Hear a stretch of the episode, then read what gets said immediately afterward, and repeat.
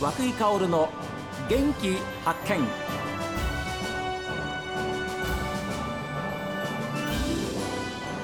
こんにちは和久井薫です。和久井薫の元気発見。この番組は私が発見した北海道の元気な人と出会っていただきます。今日明日の2日間は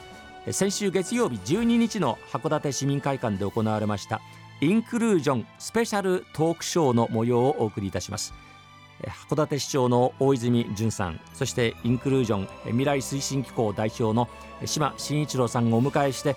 私が司会を担当させていただきました。テーマはインクルージョンです。そもそも大泉市長と島さんのご関係ってどういうことからスタートしてるんですか？慣れ初めですか？はい慣れ初めって。あのえーと、特別な深い関係かどうかは起きまして、ええ。えーと、本当の話をしますと私が最初に会ったのは、はい、えーと、市長、まあ、大泉さんが、はい、えー、と福祉部の次長だった時だったように記憶してます、はいはい、合ってます。合ってますよね。その時にご挨拶程度部長席で、えー、させてもらった時にまず第一印象があのー、この人はインクルージョンの匂いがするなって あの正直思いました、はい、えー、対等なあの心と心の会話ができる人だなっていう印象をまず最初に思いました、はい、あのその時、えー、私は次長だったんですけど、うん、えー、地域福祉課っていう課がすぐ私のすぐそばにありましてね、はい、でそこに職員がいるんですよ。で全然その例えば障害の福祉をねプロでやってたとかじゃないんですよ、はい、たまたまでも志さんが付属機関の委員になっていただいてたので、うん、その担当の職員で普通の事務の職員なんですよ、はい、その職員が志さんと一緒に部屋に入ってきたんですよね、はい、そんなに志さんとね親しいわけでもないんでしょうけどなんか普通にその肩を貸して入ってくるんですよ、いつの間にかなんて手なずけてるっていうわけじゃないんですけどね。あのだから自然と巻き込むっていうか、あのなんていうかな慣れ慣れしい友達感でもないんですけど、えー、絶妙な距離感で自然となんていうのかな小島さんの彼はケアをしてるわけですよ。でそのまんまなんか出てってね外まで送ったりするんですよね。はい、そういうところがですねなんていうのかこのちょっとずるいなっていう。あっという間になんか親しくなるというかね、はい、そのでちゃんとこう一緒になって行動するみたいな感じでした。いや不思議な方だなっていうのと懐深いなっていうのが最初の印象でした、ね、そうですよね。えー、島さんあれ去年でしたか、はい、一昨年になりますかね。うん、あの暗視暗所視支援メガネ。はいはいはい。で目の不自由な方が例えばご両学の桜を見たいとかそういう時にそのゴーグルをつけるとそれが非常にあの明るく映るんですよね。でそのテストをやるから来ないかいっていうんでちょうど函館にあの取材があったもんですから帰りに寄ったんですよ。でその時に志麻さんがおっしゃったのが実は福祉部長で大泉淳さんという人がいて本当にお世話になってるんだよねっていうふうにおっしゃったんですよ。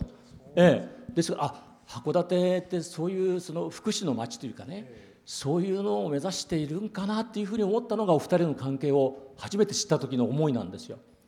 ですからそれがあの島さんが、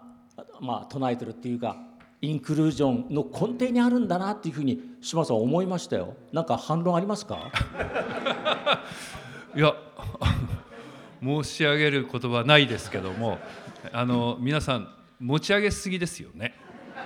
あのストーンと落とします大体落ちるようになってますから安心してください。多分大丈夫だと思います。あのえーと、暗所視視野眼鏡の話をちょっと出してさせてもらいますと、うん、あの目の見え方って10人10人違うんですよ、うん、えー、中には昼見えるけど夜見えないとか、えー、暗いとこは強いけど昼は弱いとかっていろいろなんですね一人一人違うんですけどそういう中で夜見えない人のために開発されたすごいあの眼鏡なんです。でエピソード話しますとあの、えー、その夜が見えないっていう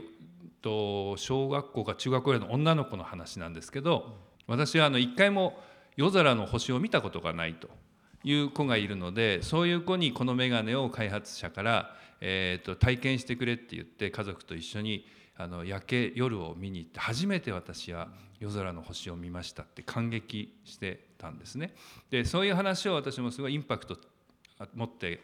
覚えていたもんですからぜひこれを函館市にもそういう人たちがいるので、えー、ぜひ普及したいって相談に当時の福祉部長だった大泉さんのとこにあのしに行ったことがあります。でそれはあの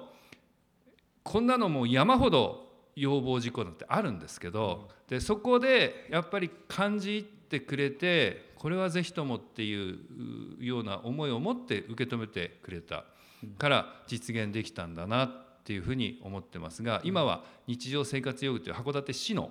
給付対象の品目になって、えー、実際にその眼鏡を使って、えー、今あの生活している人も数人も今たくさん函館にも増えてきております。はい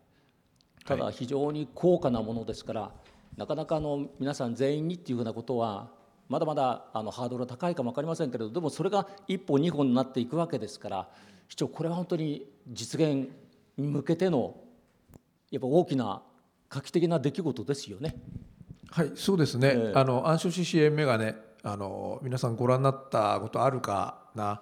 ゴーグルみたいなタイプのやつなんですよね。はいはい、あの島さんの団体ですとかからねご要望もいただいてであの僕はですねあの障害保健福祉課の職員の前でね、はい、いやこういうのあるといいんじゃないかなって言っただけなんですよ、えーはい、そしたらちゃんとなんか整ってですね、えー、あの予算要求しますって話になってですね、で今いやちゃんとだからあの高いんですよ。高いんですけど、うん、あの市からもこう補助金を出て、はい、あのしっかり活用できるようなあの形になっています。ええ。ー、もしあの近くの方ですとかねご親戚の方とかで、そういうこう本当に視力のあのいろんなタイプの方がいらっしゃいますからあの暗証支援ゴーグルがねあの活用できる方いたらぜひご活用いただければなというふうに思います。かなり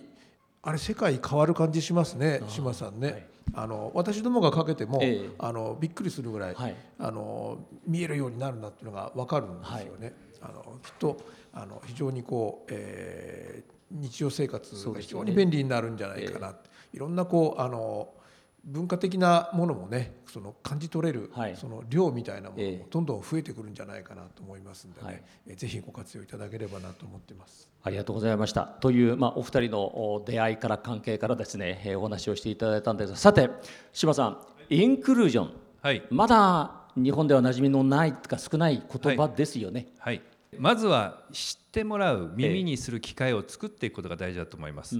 えー、えー、で函館も去年えー、そういうことで私ものインクルージョンのこの会を立ち上げて、えー、私が思ってるのはインクルージョンというのはあのジャンルでいうともう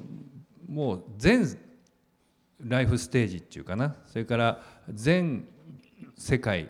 に普遍的に必要なテーマ。で SDGs ってだいぶ馴染みに出てきましたけども、はい、その SDGs のそこにあるコンセプトなんですよ。うん。で17の目標がそれぞれの分野でありますけど、はい、その根っこにあるのはみんないろんな人たちが多様な人たちが共に生活して、えー、お互いに互い助け合って協力し合って、えー、一方が助けられて一方が助けるだけっていう関係性じゃなくてみんな対等な存在で、えー、つながり合うことで力を築いていく。そこの構成メンバーの中に、えー、排除したり孤立されたり、えー、除外されたりという対象者を作らない。みんながあのこの世の中を作っているんだっていう考え方がそのインクルージョンというのは一つの名形なんですけど名詞なんですね、品詞でいうと。そのインクルージョンという形を目指していこうっていう理念がこれは国連提唱の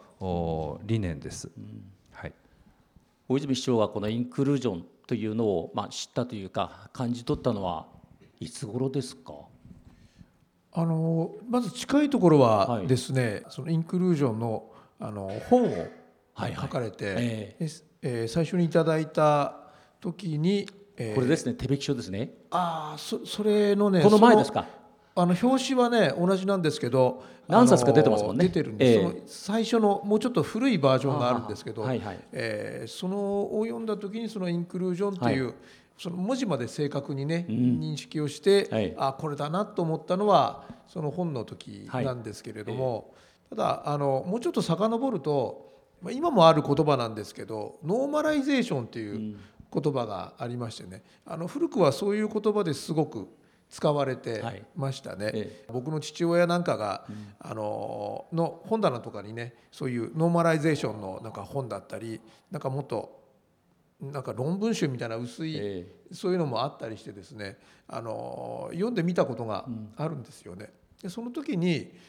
僕にしてみるとねびっくりしたのコペルニクス的転回に近かったんですけどね、あの思いました。だからあれは大学の頃に実家に行った頃だったか高校ぐらいだったかちょっとちょっと覚えてないんですけど、その障害のある人に対してだから障害のある人をこうケアするっていうか、例えば経済的な面だとかあるいはこう物理的さっきのゴーグルなんかもそうですけど、はい、そういうふうに障害のある人に対して何かこう暮らしやすくするそういうことが大事なんだろうって思ってたんですよね。だけどそこに書いてるのはそういうことじゃなくて、はい、あの障害のない人もある人も同じ場所でこうあの楽しく学んだりえー、遊んだりそういうことが一番大事なことなんだよねそのためにどうすればいいんだろうねってことが書いてあったんですよね。だからあのその時にこう頭切り替わったのは障害のある方を助けてあげるとかそういうことじゃなくて、うん、むしろその取り巻く環境とか、はい、社会が変わんなきゃなんないんだというふうに気づいたんです、そのノーマライゼーションっていう言葉に出会った時に。であのまあ、その後島さんのインクルージョンという単語は本当にねあの心にしっくりきましてね。はい、で全国でインクルージョンを掲げている自治体はあのないです。はい、で、えー、私の願いは、まあ、そこにもあるんですけどやはり函館がそのモデル地域になる、そういう土壌がしっかりとあるので、でそういうものも目指していきたいというのは私の個人的な思いです。はい、はい、